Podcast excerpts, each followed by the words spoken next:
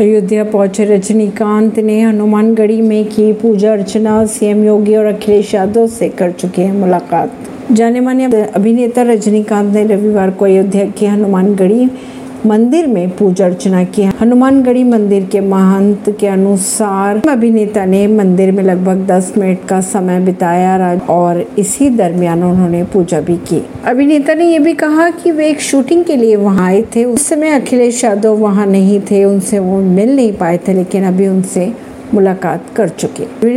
New Delhi